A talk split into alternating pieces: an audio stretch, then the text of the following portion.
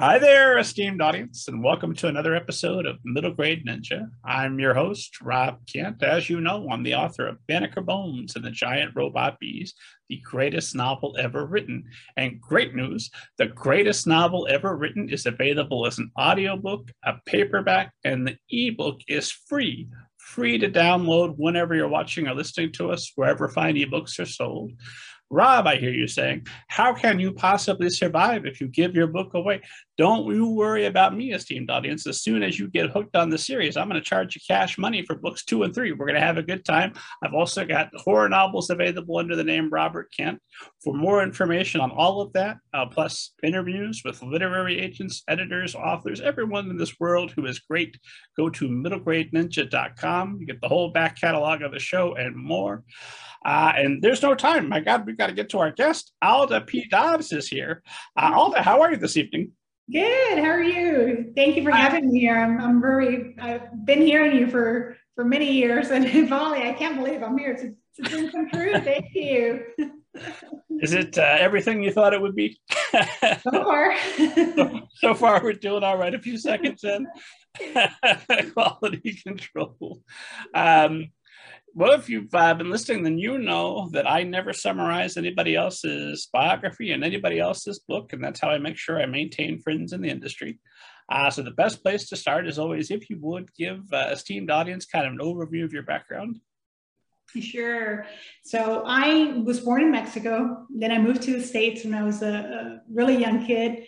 And I started school not speaking a word of English and it took a while. Uh, English is so difficult. It took a while for me to learn it. I was about, uh, it took me about four or five years. I was about 10 or 11 when I started getting a grasp of the language. But I always had the, that uh, love hate relationship with English.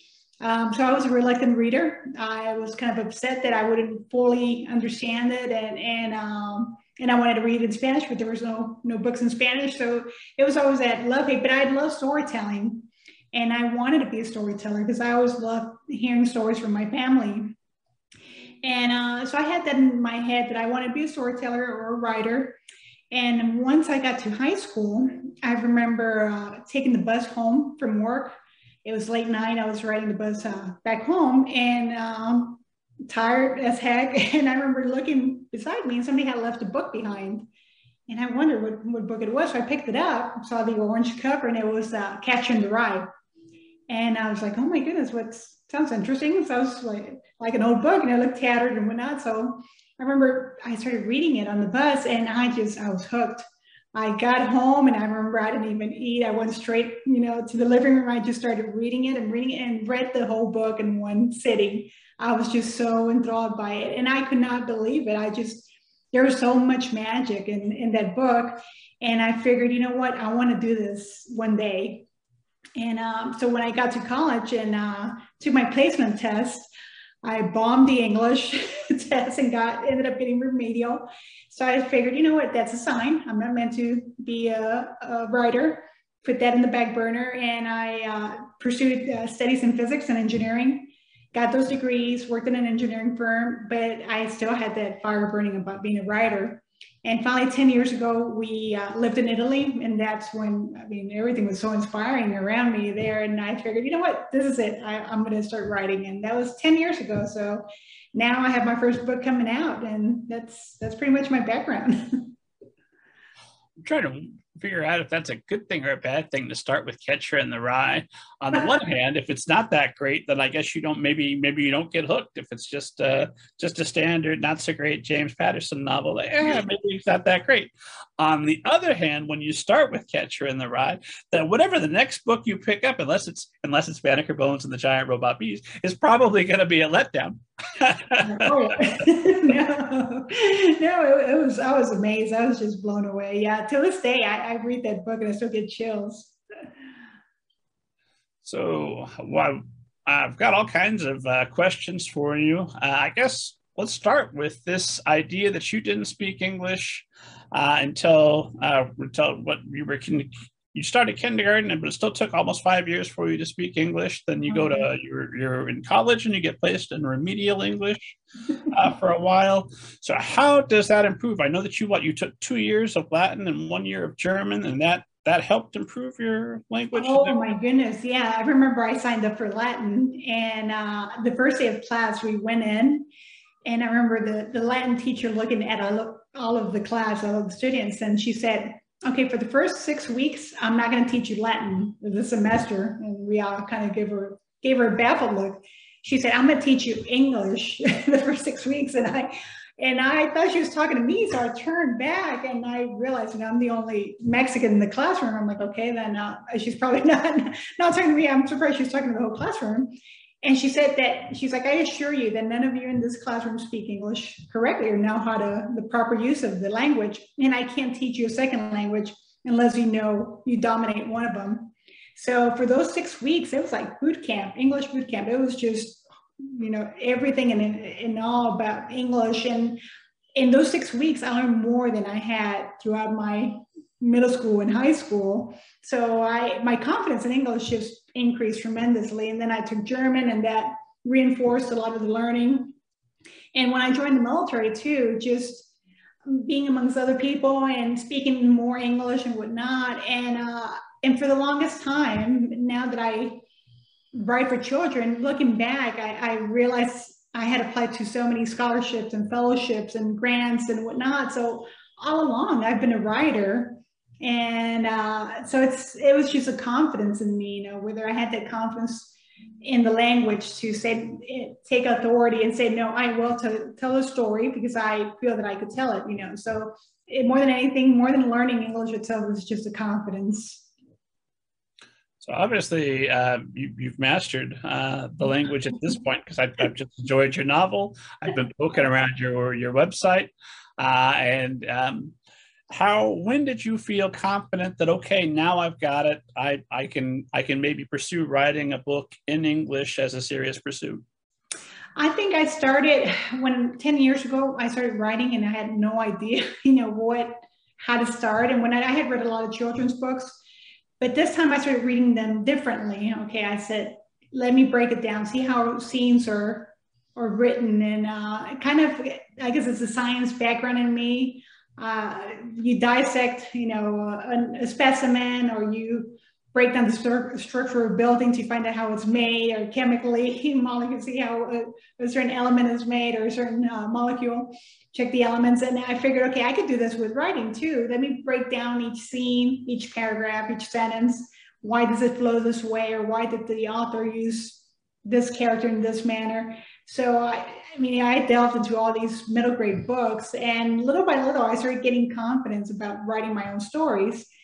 And yeah, definitely the first manuscript I wrote, it's it's something I was still learning to uh, to do to how to master the whole story, narrative, and arc and whatnot.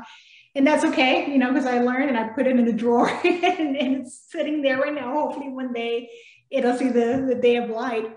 But after that, I said, okay, let me get my experience with articles, magazine articles. So I started uh, submitting to articles, uh, magazines, and newspapers, and I started getting published. And then when highlights bought one story, that's when I said, okay, because that was my goal for children to be able to have that voice. And when Highlights bought the article and published it, that's when I said, okay, I think I'm getting somewhere. And writing more, uh, this book, when I started writing this book, that's also when I realized when I took it to conferences for critiques and I started getting positive feedback. Unlike with that first manuscript, this time I was getting uh, more, okay, let me see it, keep in touch. And that's when I knew, okay, I'm getting somewhere now. So that's, that's how I sensed it that, okay, I, the confidence started growing and, and, uh, and especially in the English language. So that's how I think I found out. But 10 years ago, are you still working your day job at that point as an engineer?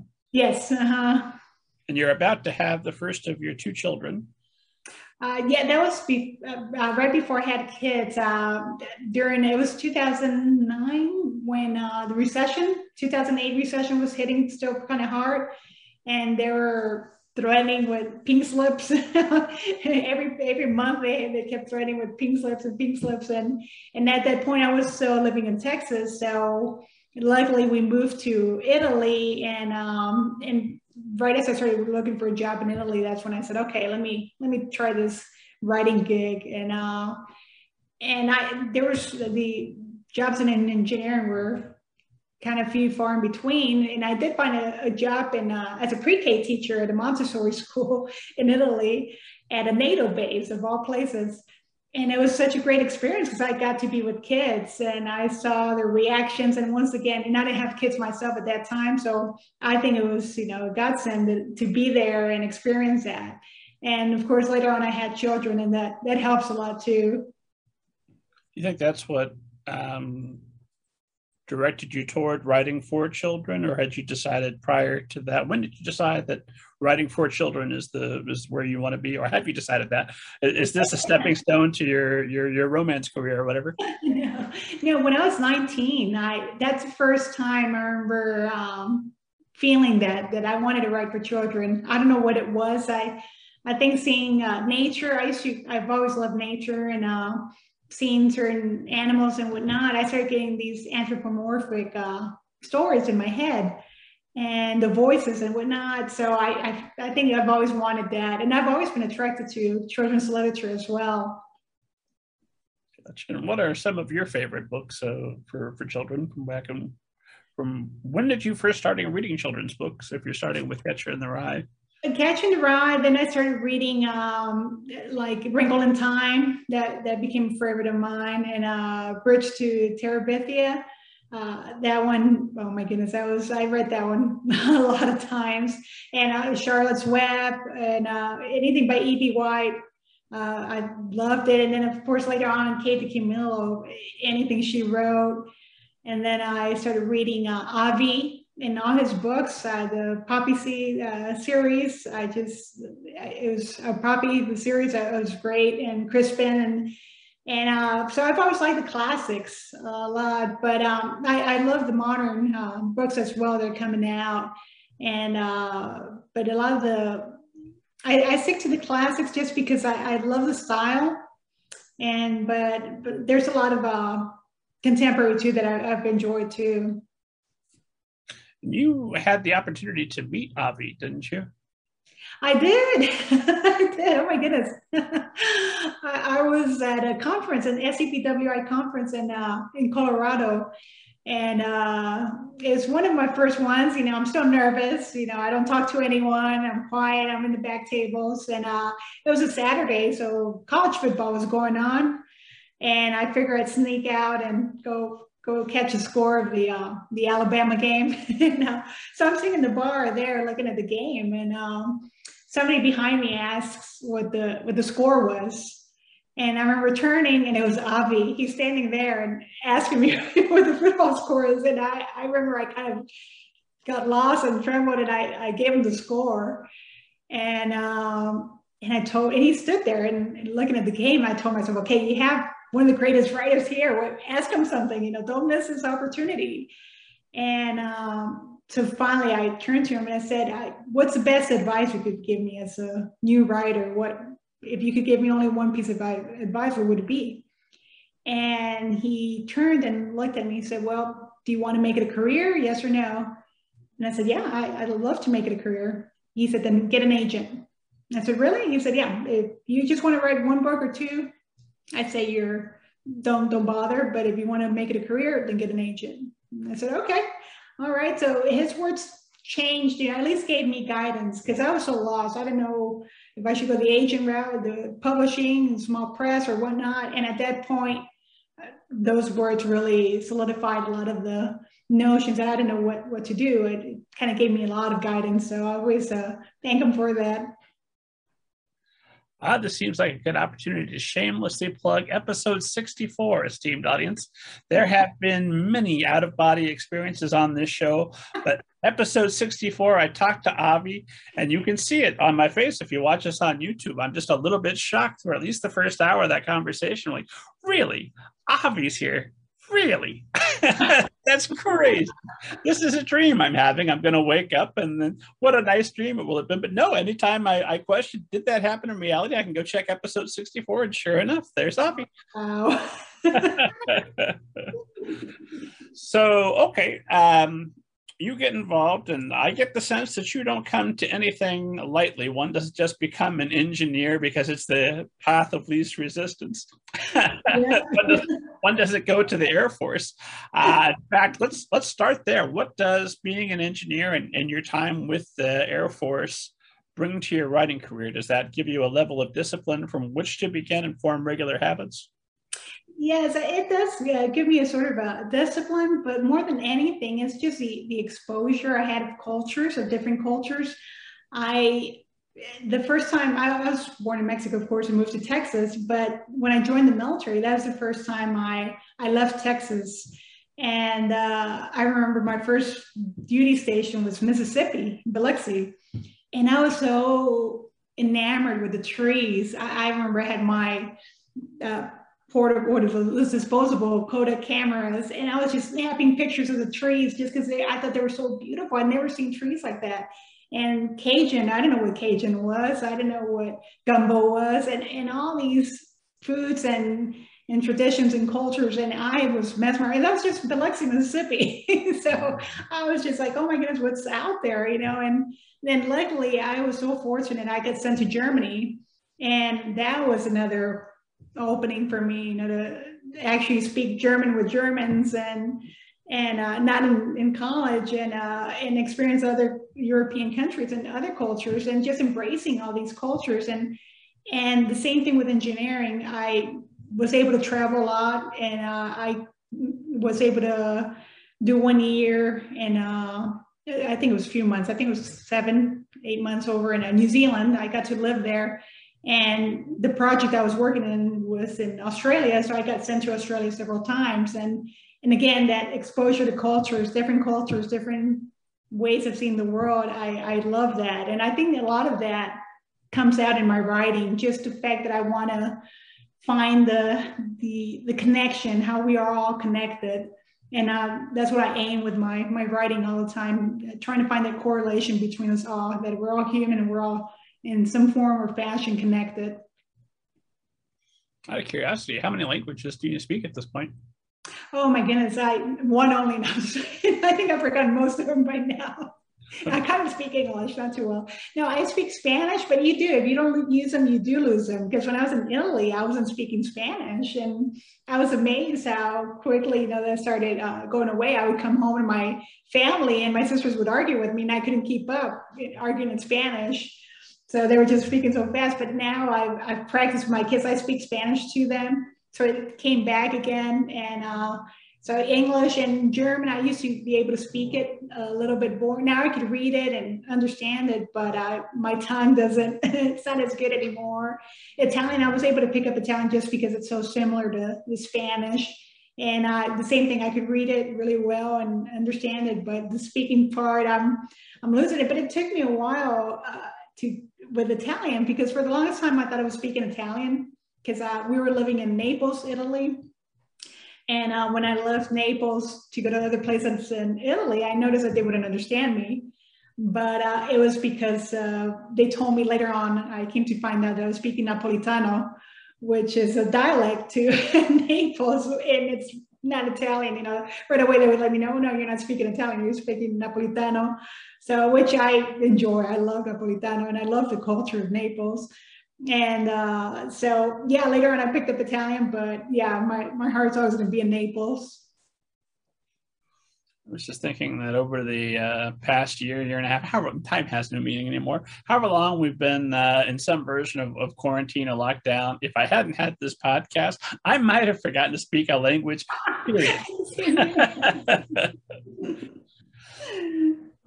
um, I wanted to ask also about when you when you get started. I know you get involved with the Society of Children's Book uh, Writers and Illustrators uh, pretty early on. Uh, and then you won multiple awards. I think it was, uh, I think I saw 12 honors and awards listed, things like the Sustainable Arts Foundation grant, Amplifying uh, the Unsung Voices Scholarship, uh, and just on and on with, with awards and with grants. Um, how did you get started seeking those out, and how did those aid you in getting started uh, writing? I think the I started since I was in college, probably every time I like when I was in physics, I would do searches for scholarships in physics or sciences and stuff like that. And I got in that habit to because I needed the money. I was poor, I was broke. So I always needed money. So I was always trying to find scholarships and opportunities. And so I, I started learning how to apply for those. And also for once I was going to go into grad school, I applied for uh, grants and I had the National Science Foundation and Homeland Security grants that uh, were awarded. And that's when I started getting more confidence that yes, I could do this. And when I started writing, I figured there was somebody told me about the grants and whatnot through conferences. I would learn about them, but I didn't feel the confidence. I said, okay, wait, I got to learn how to write, you know, better or or uh, feel um, because a lot of times they sh- they want to know that you're dedicated, that you you are serious about that profession. So I gave myself some time and a couple of years. And once I had manuscript, I would submit part of that manuscript, you know, because they ask you the first 20, 30 pages, and you have to fill out an artist statement and a, a proposal sometimes, and a cover letter or CV. And I would submit that whole packet. And honestly, the first year or two, I would not get anything I wouldn't even hear back from them.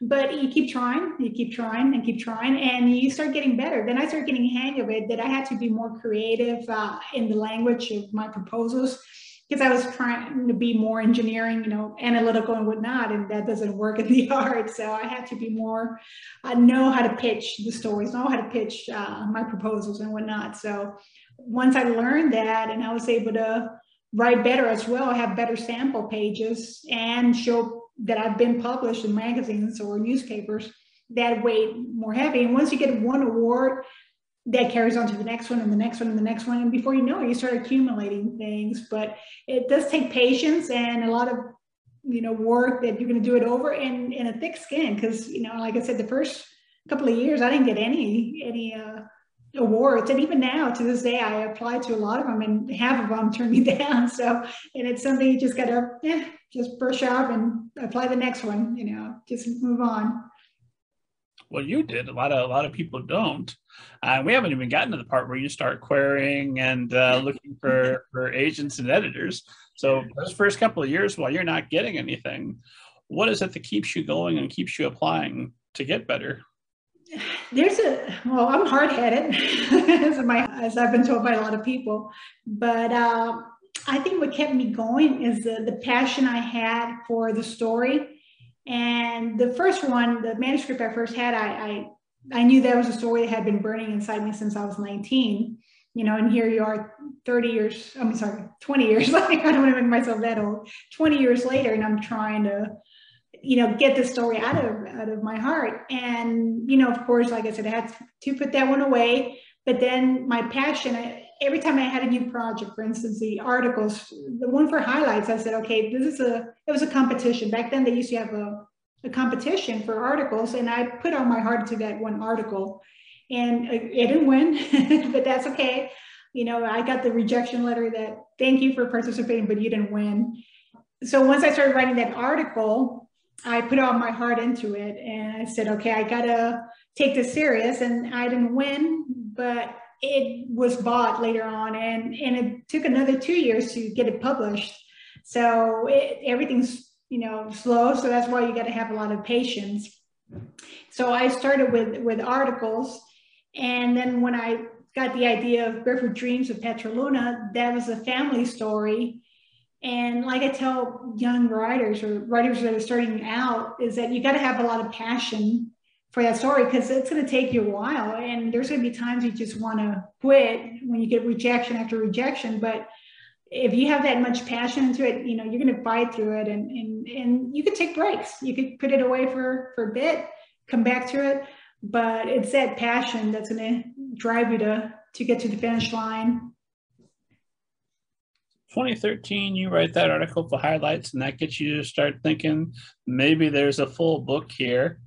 Um, what's that process like when you when you start imagining Petra Luna, and how long does it take you to get some kind of manuscript together? For this one, I wrote the article, and I have a seven-year-old son. I was I was pregnant with him when I started writing it, and uh, I remember writing the article and doing the research behind it to see if, if my family story was actually true or not. And when I found all the details that in fact it had happened and, and to realize that the, the details of the strife and the turmoil my, my great grandmother had endured were actually true, that's when I figured, you know what, this has to be more than a, an article. So I turned it into a picture book. So I had my picture book. It was 1,500 words, and it was a humongous picture book. And I took it to conferences.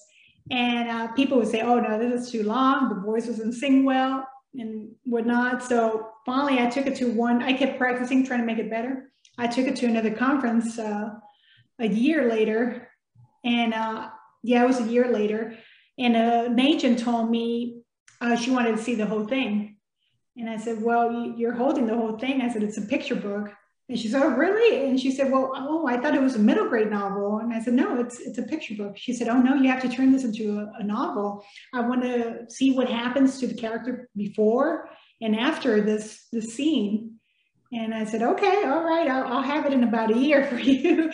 you know, I didn't want to lose touch, touch base with her. And she said, no, no, no. She said, take your time. It's going to take you a while. And uh, yeah, she it's, she was absolutely right. It took me another five years, you know, with the research and the writing, and of course I had uh, two small kids, but um, it, it, morphed from a picture book to a middle grade novel, and uh, it ended it ended up being this huge manuscript that I submitted to an agent, and it got split to two books. There was actually two books I had been working on, luckily. And uh, so Barefoot Dreams of Petra Luna is book one, that follows Petra Luna in Mexico. And book two, which is coming out next year, uh, follows Petra Luna uh, in the United States. So you never know. You know, you start out an article thinking, you know, it's just going to be an article, but if you pay attention and you have that drive and that passion, it might morph, you know, into a picture book or a middle grade. So, can we give that agent uh, credit? What was the agent's name?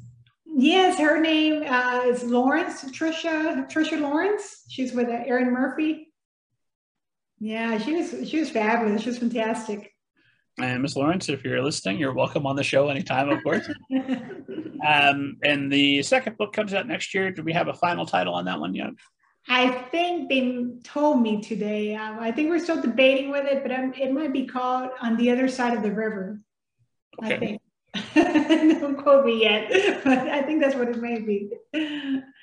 And that'll be out uh, right around September next year, is the plan? Yeah, that's a plan. Right now, we're working on the edits, and uh, yeah, we're pushing for September next year. Excellent. Um, so, one more question about getting uh, published, and then we'll we'll talk about the book in, in full earnest. Uh, Barefoot Dreams of, of Petra Luna, available everywhere, esteemed audience. My God, you could be pulling it up while we're talking and purchasing your copies, securing it from the library, however you want to get your hands on this thing. So, uh, how do you go about finding your literary agent, or do you find an editor first and then a literary agent? For me, I we moved a lot, so I I uh, couldn't get a critique group. I, I, would try to find critique partners and whatnot. And, and, you know, every time we moved, they were established already. So it was really difficult to find one. We get as soon as I found one, we moved. So it was difficult. So finally, my, my husband became my, my critique partner. And uh, he's a, an officer in the Army, so he doesn't sugarcoat anything. You know, he, he'll tell me straight up the way it is. So I like that. That helped my manuscript a lot to put it in shape. And after I felt, like I said, I went to a lot of um, uh, conferences to get it, get feedback. And from there, you know, I kept shaping it. And then I was lucky to uh, have participated in two mentorship programs. So I had a mentor in Colorado uh, who it was through uh, SCBWI as well. And then I had another one here in, in Houston. And both of them were tremendous. They would read my manuscript and give me feedback. So that even guided the, the manuscript into shape. And uh, after that, I had one uh, beta reader uh, read one part of the story, and uh, she's the one that gave it her blessing. Laura Riesel, she's an author, a children's book author as well. Great, great, great author. And uh, she gave me the gave it her blessing, and then that's when I, I send it over to uh, Joan Paquette at Erin Murphy. I had met Joan three years before and uh, she and I stayed in touch and, and I submitted to her when I thought it, it was ready and uh, there was was December of um, 2019 so you can imagine you know everything's happy, happy days, you know, in 2019. And uh, uh, little did we know things were about to change a lot. So that's when I, I submitted it to Joan. And then she bought it within a month, you know, she read it and, and we signed the contract in December. And you met her originally at a conference? I met her, yeah, I, I'd heard from some friends that she was really, really good. So I made it a point to find her and uh, and meet her. So I, back in the day, um, VonnaCarter.com, she had a website that would list uh, different um, conferences and where agents would be at and whatnot. So I, I, was, oh my goodness, I was hooked on that website. So I followed different agents, and Joan Paquette was one of them. She had um, a conference coming up. Uh, this was in 2016 at uh, in Maine. It's called um, Agents and Editors, I believe, for Editors and Agents, Agents and Editors. It's in Maine. It's a small conference. So that's what I liked about it. It's very intimate and you get to spend, I think it's half a day with an agent um, when you're with other five writers, but it's very intimate because you get to talk to them a lot and they, they give you feedback right away on the first 20, 25 pages of your manuscript. And, and uh, we connected then and there and, and we're in touch uh, with each other ever since. And so how do you uh, stay in touch without being awkward? what does that look like? yeah, no, uh, I would uh, email her, you know, because uh, I didn't want her to forget me. You know, it was taking me so long. So during holidays, hey, how's it going? You know, hope you're having a Merry Christmas. I'm still working on it, you know. Or if I had an award or something, I would email her and say, hey, I got this award, you know, for the the novel, you know, just you know, FYI. So she was really sweet. She would reply, "Oh, great, great! Yeah, I'm looking forward to it and whatnot." So just to keep that communication open. Gotcha. And so when you finally send it to her, uh, she says, "Yes, this is the book I've always been waiting for. Let's do this immediately." Or is there a period of waiting? And she says, "Hey, let's do a little few revisions." How does that look? What does that look like? She said, "Yeah, there's some little things that I want to revise. You know, it shouldn't be much." So um, we did a little bit of revisions, which took took about a month, I'd say. So come February, that's 2020, that's when she said, okay, are you ready? Are you set? And I said, yep, let's do it. You know, it was mid-February and off it went to, to the world to uh, 12 um, editors. And of course, that's when COVID just slammed New York City.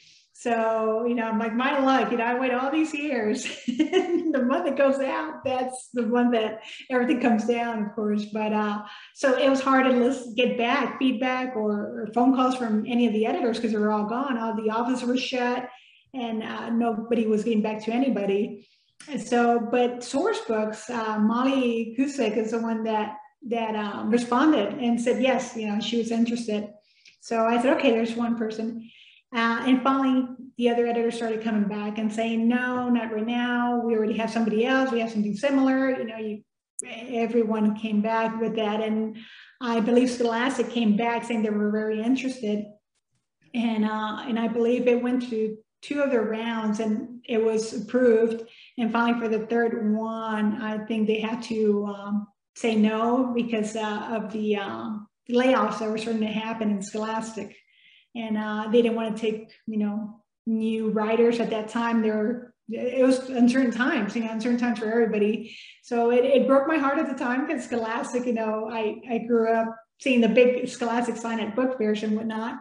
But I think the universe lines up for a reason. All the planets line up for a reason. And, and I am so excited that I ended up with Sourcebooks. And because Molly was just a wonder to work with, uh, and I couldn't have asked for a better editor. She she had such a passion for that story, and I love that. You know, we fed off each other. You know, the ideas and the, that same passion just was wonderful.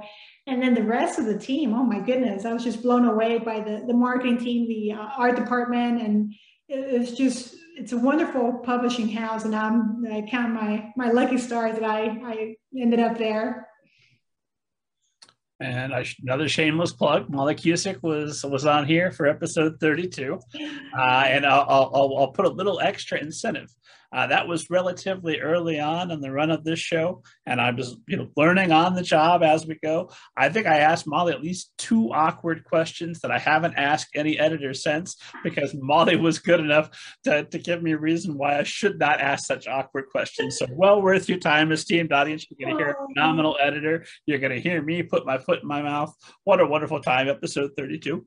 Um, uh, episode 32 for her, episode 64 for Avi. But my God, uh, tonight, Alda P. Dobbs, my, my, my cup runneth over. The left continues. Great. No, no. I remember doing, uh, I had seen Molly before in her show, and I remember when I saw her name, I, I, I'm like, I remember, I remember that episode, you know, so I had to go back and, and rewatch. I saw that one probably like 10 times in one day. and I was like, oh, did he really just ask that? Oh my gosh, why do they let him do this? great. You did a great job. Um, well, let's talk uh, at, at, long last. By God, Molly is listening. Uh, Joan Paquette's listening. Joe Paquette, you're welcome on the show any anytime. Um, they're listening and they're thinking, are they going to talk about the book? Let's talk about the book. Uh, my promise to you was I would not make you sit through a, me summarizing your book. So, what does esteemed audience need to know about Barefoot Dreams of Petra Luna? Well, Barefoot Dreams of Petra Luna, oh, oh, just in case you didn't see that big, big uh, thing in the back right there. It's uh, it's based on my great grandmother's stories and and my grandmother's stories because both women lived these uh, childhoods that were full of uh, poverty and hunger and injustices. And those were stories that I wanted to include in the characters and in the themes of Petra Luna. And uh, Petra Luna is a 12 year old girl. Her father, her mother died the previous year. And uh, and she's stuck, you know, or not stuck, but she's got her younger siblings with her now that she's got to take care of and, and feed and whatnot because her husband, her husband, here we go, her father has been conscripted by the federales. So he's been taken away. And right before he's dragged away, uh, she makes a promise to him. She makes a promise that she's going to take care of uh, the two siblings and her grandmother, keep them safe while he's he promises to come back. You know, he's going to go out to fight with the federales, which he hates but he has to do it. Otherwise, you know, they'll execute him because a lot of men were executed. They didn't join the federales. So he wants to spare Petra that pain. So he joins, but asks uh, Petra to promise him that she'll take care of them. So she makes that promise. He promises to return.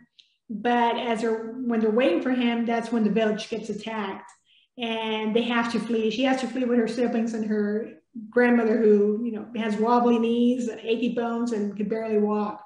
So they cross the desert and have to make it a safety. And all the while, she has this desire to learn how to read and write.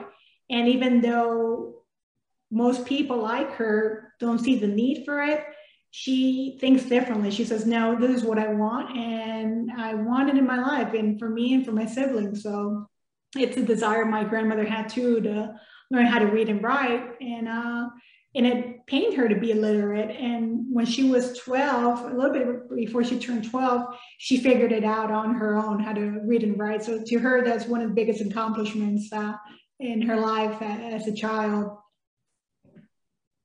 So, who is the ideal reader for this story? Uh, this book is uh, ideally for nine to 12 year olds. And I've been told because of the, the themes it has with war and whatnot that older children um, are enjoying it as well. Uh, that's what I've heard from librarians and booksellers, uh, reviewers.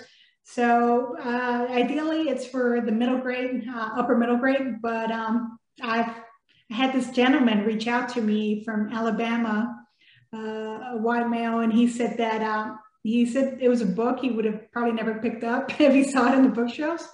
But somebody told him, hey, this is a good story. You, you should read this one. So he sat down and read it, and he said he was just mesmerized. He, he enjoyed the story. He enjoyed learning the background, you know, because there's so much of the of the war, of the political and cultural climate that's that the book covers, that he said it made him understand current crisis right now.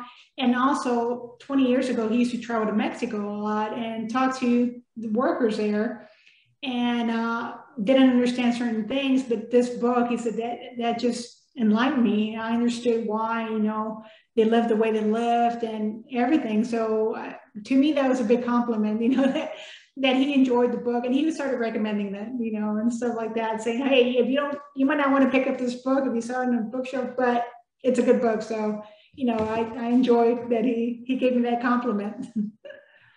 Oh, it's uh, thoroughly enjoyed by uh, grown men who call themselves ninjas. I understand it's, it's a wonderful read for everybody. Uh, I was curious because I know this is obviously this is uh, loosely based on on your great grandmother. This is based on stories you grew up hearing. Is there an ideal reader within your family uh, that you're hoping is going to read this and say, "Yes, Alda, Alda nailed it. She did it." Ah, that's a good one. I'd probably say my mom, because my mom's the one who would share most of the stories with me. And, uh, and the thing is that uh, she doesn't speak English. Uh, she speaks it very little and could read it very little. She read the prologue. Uh, it took her a while to, you know, go through it and whatnot, but she understood it and she loved it. You know, I, she cried and whatnot, and she said she couldn't wait to read the book.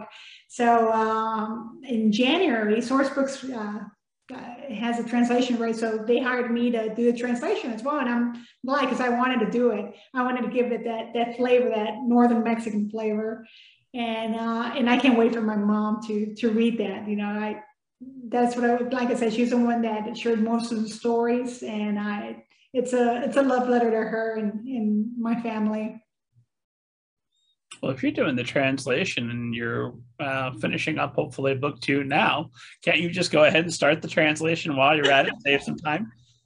Yeah, every now and then when I want to take a break, sometimes you know I'll sneak over there and start trying to translate. You know, so it, it's my my break right now. Come January, yeah, I may have to get serious about it and, and do more. But uh, but yeah, it's, it's exciting to uh, be able because it's different. It's uh, some things are translated straight, you know, right, uh, in a direct way, but some of them are not, you know, so you got to find that balance and, and keep the, the lyrical language uh, in Spanish, you know, going. So is that then you sitting there uh, agonizing over a new metaphor when you already came up with the perfect metaphor? Or is it- yeah. yeah, now I got to find a thesaurus in Spanish and, and use that, use the heck out of that. Uh, and then I was curious um, if, and I know your your great grandmother uh, is not around to to be able to read this book, but supposing that she were, or you meet up in the afterlife, and she says, "Good news, I've got your book. Read it a while ago, enjoyed it very much. Um, I, I, like the idea of a heaven where everyone is reading the books that we're writing still. that's that's my idea of heaven. They're they're fans of us up there. They're they're reading our novels as we speak. But but imagine in this in this scenario, you meet up with your great grandmother and she has read the story. What would you want her reaction to be? I I wish she she would realize just how how uh, amazing her life was, how her resilience, her, her bravery, how much I admire it. And, and all these people that are starting to read the book admire it too. I know she would probably be humble and probably do this, like, ah, no, it's no big deal, you know. But that's what I see her doing. I, I could see her doing this already, you know, and, and just you know, kind of cover. She'd always smile and put her hand over her her mouth. You know, very very timid. But yeah, she she wouldn't believe it. There's like no way. There's no way. You know that a, a book would be written about this. So that's what that's what she, I think she would say. Well, that brings me to a question. You're obviously not an objective observer. Uh, uh, you know, these are uh, almost legends, I assume, that have been passed down to you. You've been hearing these these stories. Uh, they're your family members. So, how do you approach Petra in a way that's going to give her some faults, give her some flaws to make her a compelling character? Um, how do you do that without uh, lionizing her and, in a way, even though it's it's a fictional account, lionizing your your grandmother as well?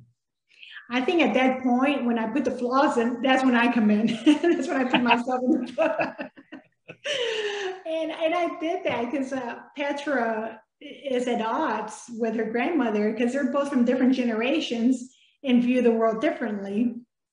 And my mom and I were the same way. We were both immigrants, but the fact that we're from different generations, we saw things differently.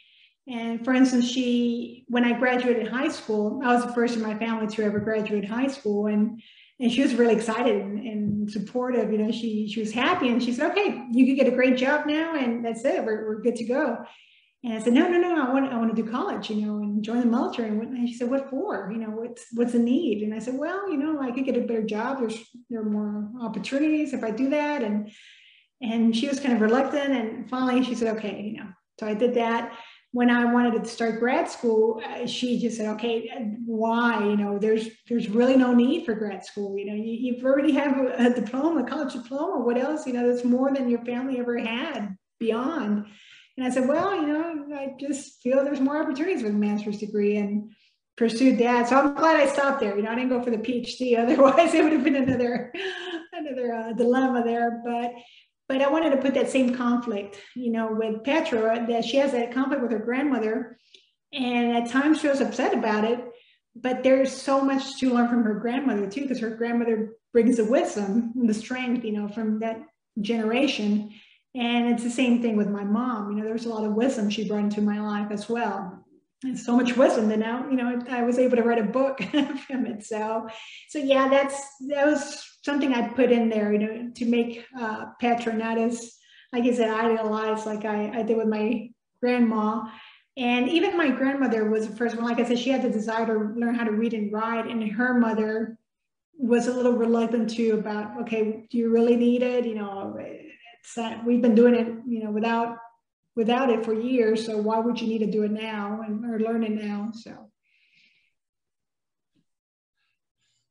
Let's see. And then I wanted to talk a little bit about research because you've got like three different librarians that you've thanked uh, in the mm-hmm. acknowledgments. Uh, I'm assuming you were not alive in, in 1913.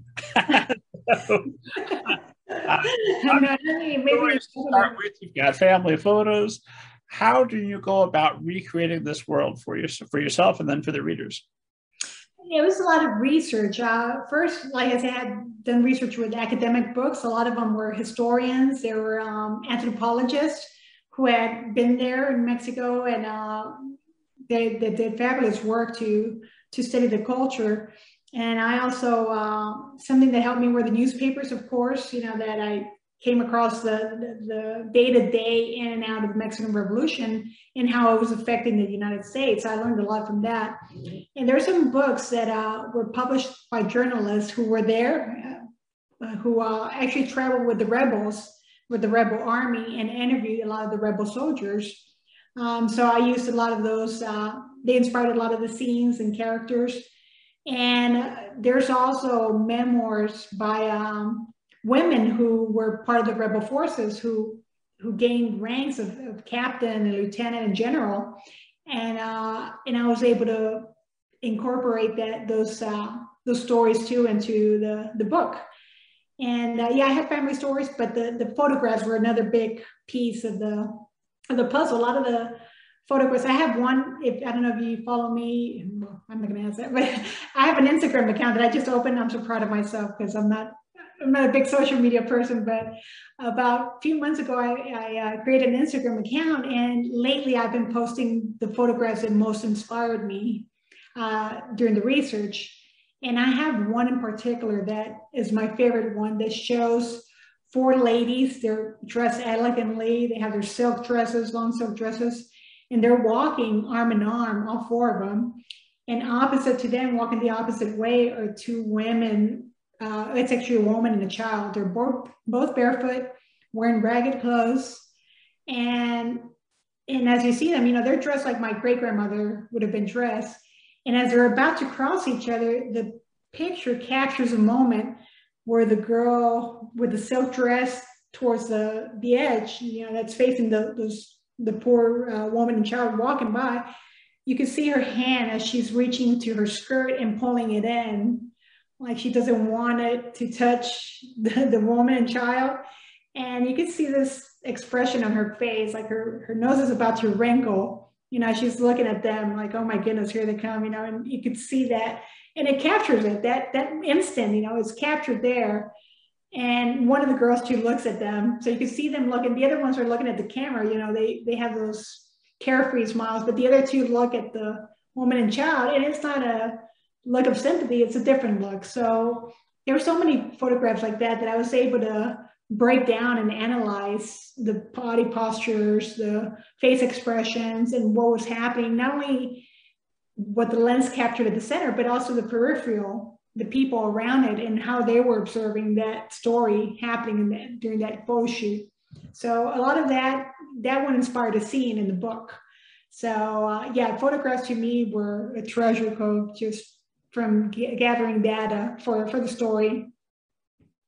I've seen the photo and I remember the scene. Um, I did not follow you on Instagram. I did follow, I believe I followed you on Twitter. I'm, I'm, phobic of Instagram. I have an account. Don't follow me on there, esteemed audience. You will never hear from me. I never log on to it. Uh, but for esteemed audience who wants to see the photo, where can, how should they follow you on Instagram? What's your? On Instagram, I think it's, you say with an ad, right? add Alda P. Dobbs. So there you go. That sounds plausible to me. yeah, I'm, i just learned it, so I'm, I'm still learning. Twitter, I, I don't even do that yet. I'm, I'm too scared. Oh, maybe later, but not not yet. well, I've taken Twitter and Facebook off of my phone. I log on to them a couple of times a day on um, the laptop. I have set times now because um, I mm-hmm. learned that somewhere during the pandemic you know what's not cheering me up? Social media. Get off of there. so I'm on there to see what my author friends are up to, to promote the show, and then I'm out. Like, oh, that person I used to respect has crazy vaccine theories. No, no, no, close it. I don't want to read it. um, we are not we, you, you were talking uh, about war uh, in this novel. Um, there's a heartbreaking scene uh, right up front. I don't think it's a spoiler where uh, we're afraid that, that Petra's father is going to be executed, and she's running toward him. Um, the federales are nasty folks, and you don't sugarcoat what they're up to. That's mm-hmm. why I'm, I've been trying to picture this as as a picture book. I'm like, I, maybe. I, it would have to be a, a, a, drastically modified version of the story, I would, I would think. Uh, but even with the middle grade, you don't want to you don't want to f- present a false reality. You don't want to betray um, the the truth of war um, and and disrespect those who lived through it. But at the same time, you're writing for younger readers. Um, what uh, how do you approach a subject as as as traumatic and dark as war for younger readers? It was it was a challenge trying to do that because uh, you don't see any fiction books uh, for children about the mexican revolution. So there is no nothing for me to follow on that that end. Uh, but uh, something that uh, that helped me was reading other books that talked about war middle grade books that, that did it so for instance, I had one scene that in the middle of the book that gets really, it's really a, a sad moment, a, a, dark moment for Petra. And uh, I remember when I started writing that scene, I had just uh, finished reading uh, Stephen King's novel uh, Misery. so you can only imagine what was going in my head. So when I wrote that scene and gave it to my husband, and my husband said, Whoa, no, no, no, no, put the Stephen King down and rewrite the scene because this is remember you're writing for children. I said, Oh yeah, I remember rereading it. I said, Yeah, it's there's better ways to do this, you know. So I remember going over to Avi again, um, his um, book Crispin, and then uh, Lois Lowry, Number of the Stars, and uh, different books that um, talked about situations like that, death and war, and and just reading them and seeing how they mastered that, you know, how to present that for children. And I was just mesmerized how, you know, like they say, less is more you know you just got to pick the right words and the right timing to convey the message and that's plenty you know you don't have to describe every gory detail.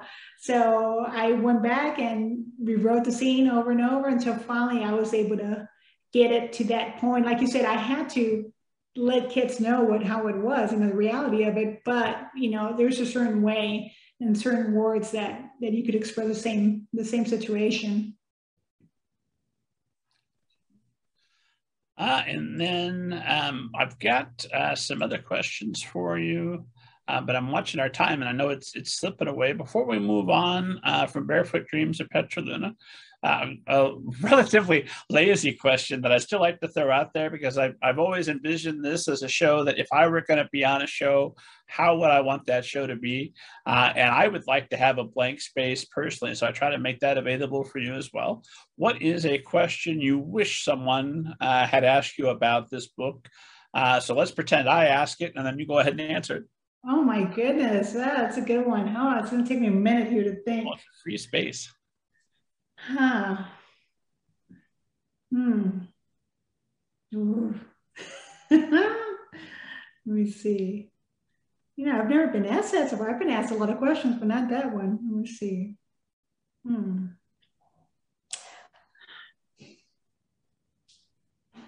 I can ask you a small one while you think, if you like. Yeah, give me, give me. I mean, I have to put that in the back burner of my brain. I, I guess I have certain only certain neurons available. Chapter titles in Spanish. The uh, title in Spanish, you said? I'm sorry. Uh, chapter titles. Uh, I noticed were were in Spanish. I was just yes, curious.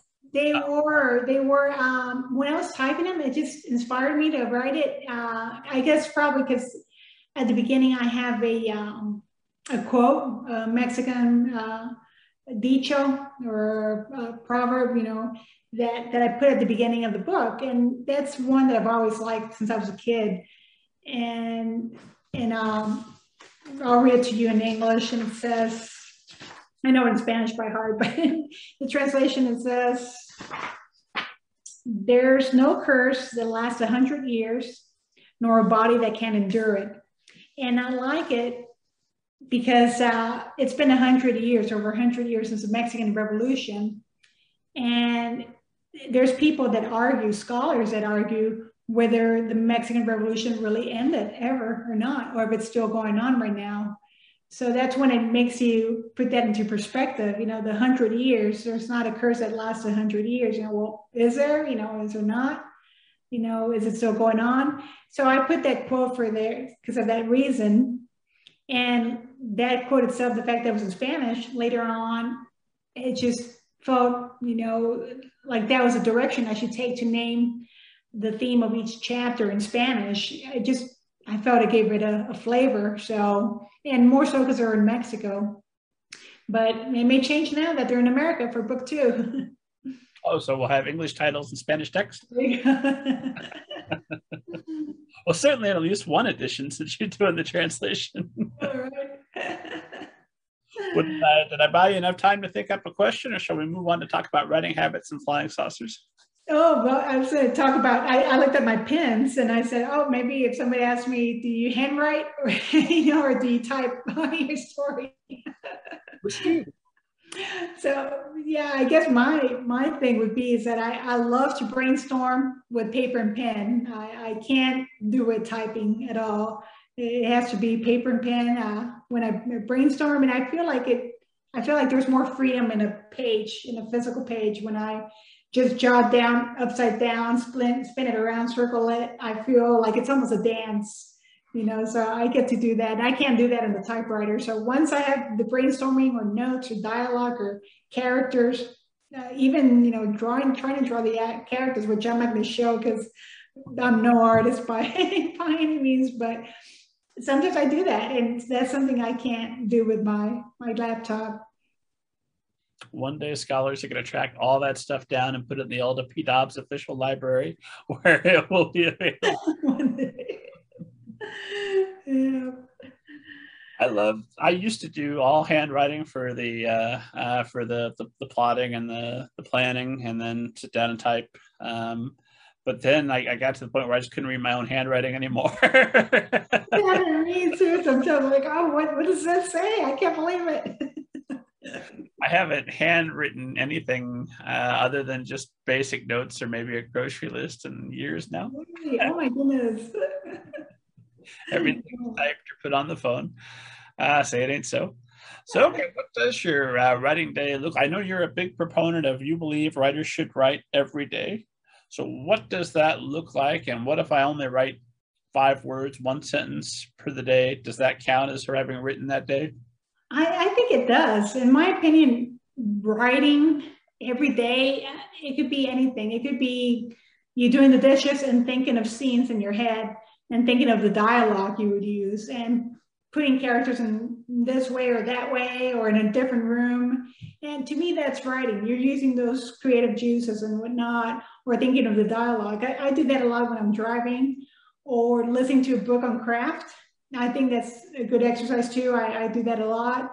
Or just reading, you know, reading somebody, somebody else's work that in itself, I think, is also a form of writing if you're analyzing, you know, the, the material as well.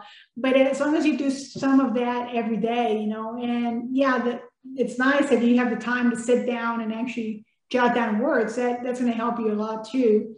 But if you do write a paragraph and the next day you find you're short in time, in your memory refer back to that paragraph and try to rewrite it in your in your mind you know? And you'll see that sometimes it comes out better you know with you just thinking about it to the point that it, it'll come better to me a certain line of dialogue that i keep repeating to myself trying to make it better and i have to put the dishes down and dry my hands quickly and go write it down somewhere before i forget because you know it's but i'm constantly in my head you know i'm in the shower and i'm thinking about it i'm I'm waking up and I'm thinking about it. So it's always something that's in my in my head.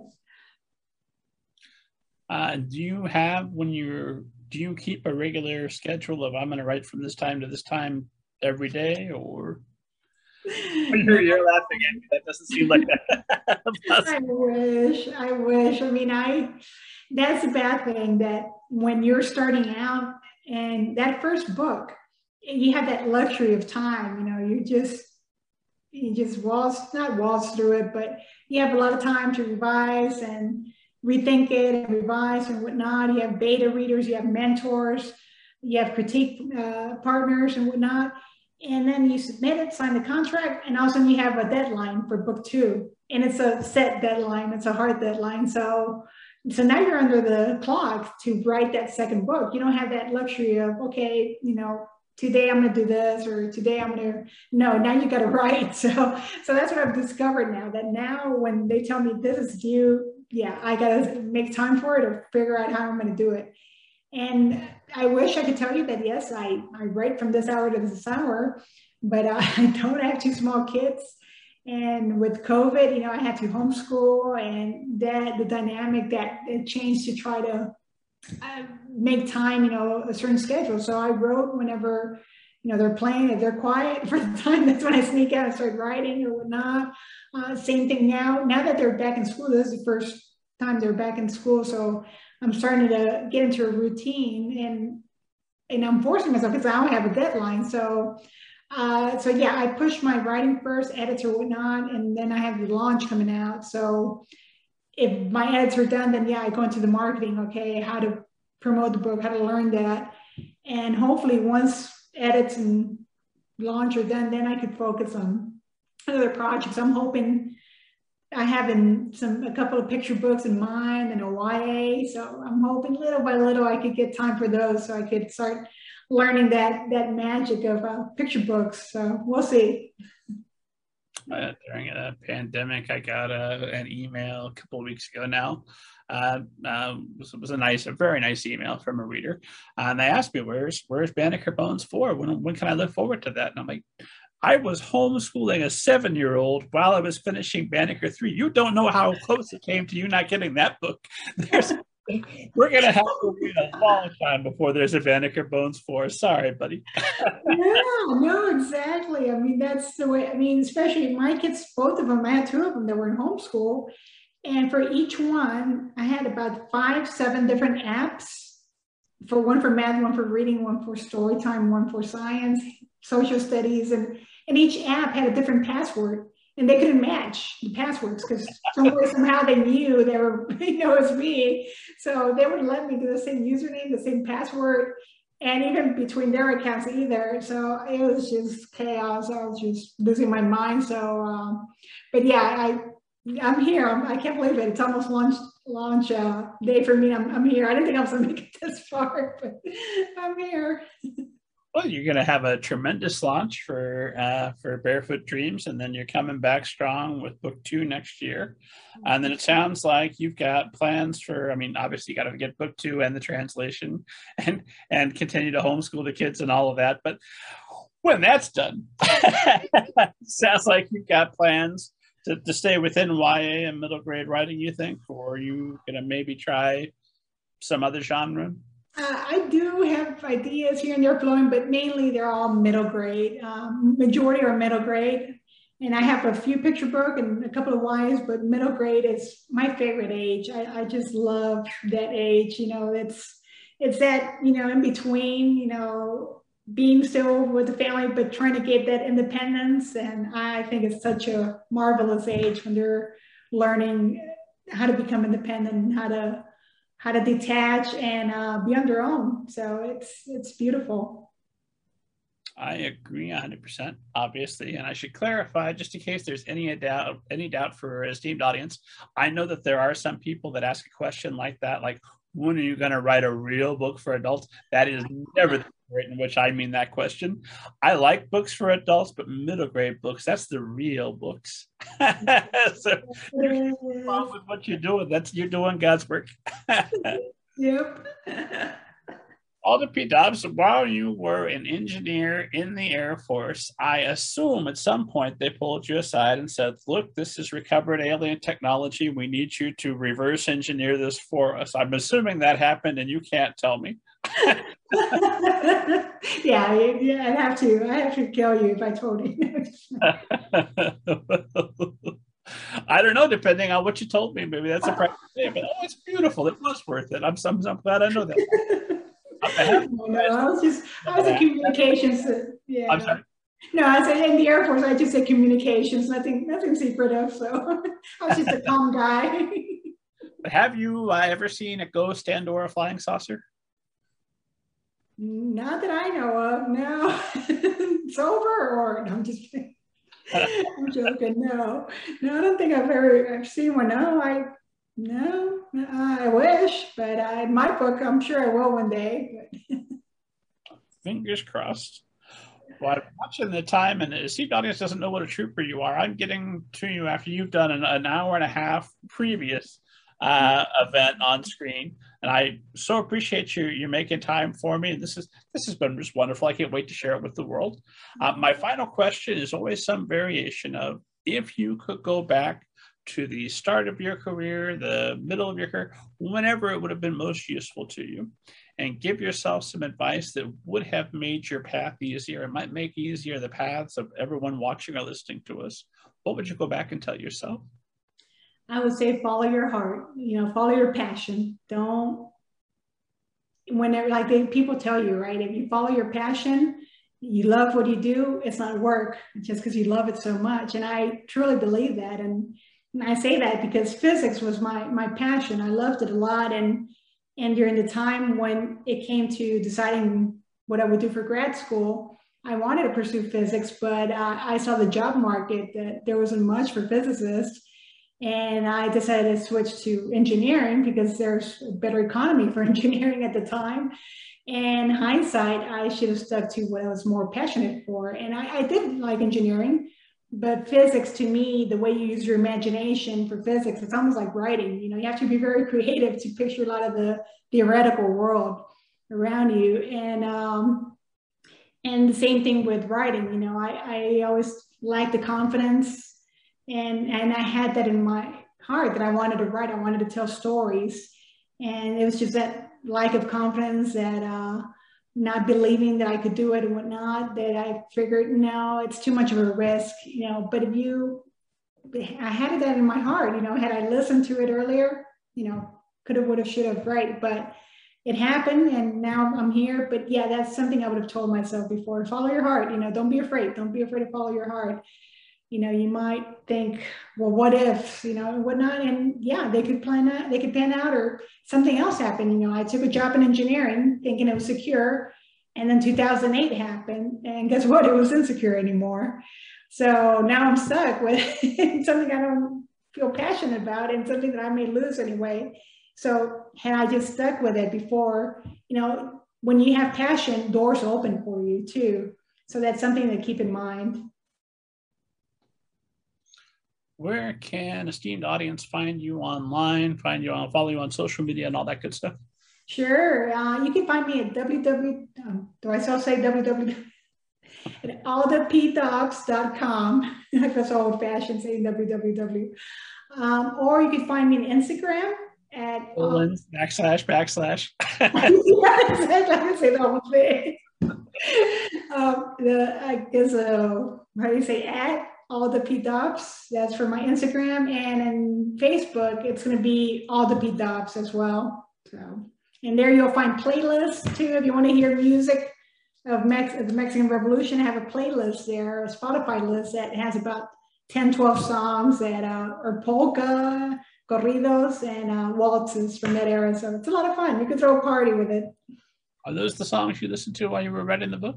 They are. They're songs I grew up with. And then when I wanted to give up, when I thought I couldn't anymore, I put them on and it just motivated me. I said, okay, I, I got to do this for these people that were there that, that gave up so much. So it's, it's like, it's a story for them. And and uh, just wanted to honor them. List for the second book. I'm going. I'm working on one as well right now. So it's a good question, though. I'm going to try to see if I can compile it and, and put it into a playlist like that. Gotcha. So if esteemed audience follows you on Spotify now, they could probably actively watch you build that that second playlist. Yeah. Really? I didn't. I didn't know you could do that. Wow. I assume. it's like, oh, so I feel like somebody's watching me now. All my playlists are private. I have playlists assigned for the books, but I kept it private because it's not your audience the Kanye West while I was writing Banneker Bones. Yes, I did. It was fine. As always, esteemed audience, uh, follow me at Middle Grade Ninja, but don't bother looking for me on Spotify. I've hidden all that stuff. ninja.com, read um, uh, interviews with uh, thousands of literary agents, authors, editors, Molly Cusick, uh, Avi, all the best people. Um, purchase your copy of Banneker Bones and the Giant Robot Bees for free, and then purchase for money Banneker Bones and the Alligator People and Banneker Bones and the Cyborg Conspiracy. Uh, and God willing, I'm alive. I'll see you next week.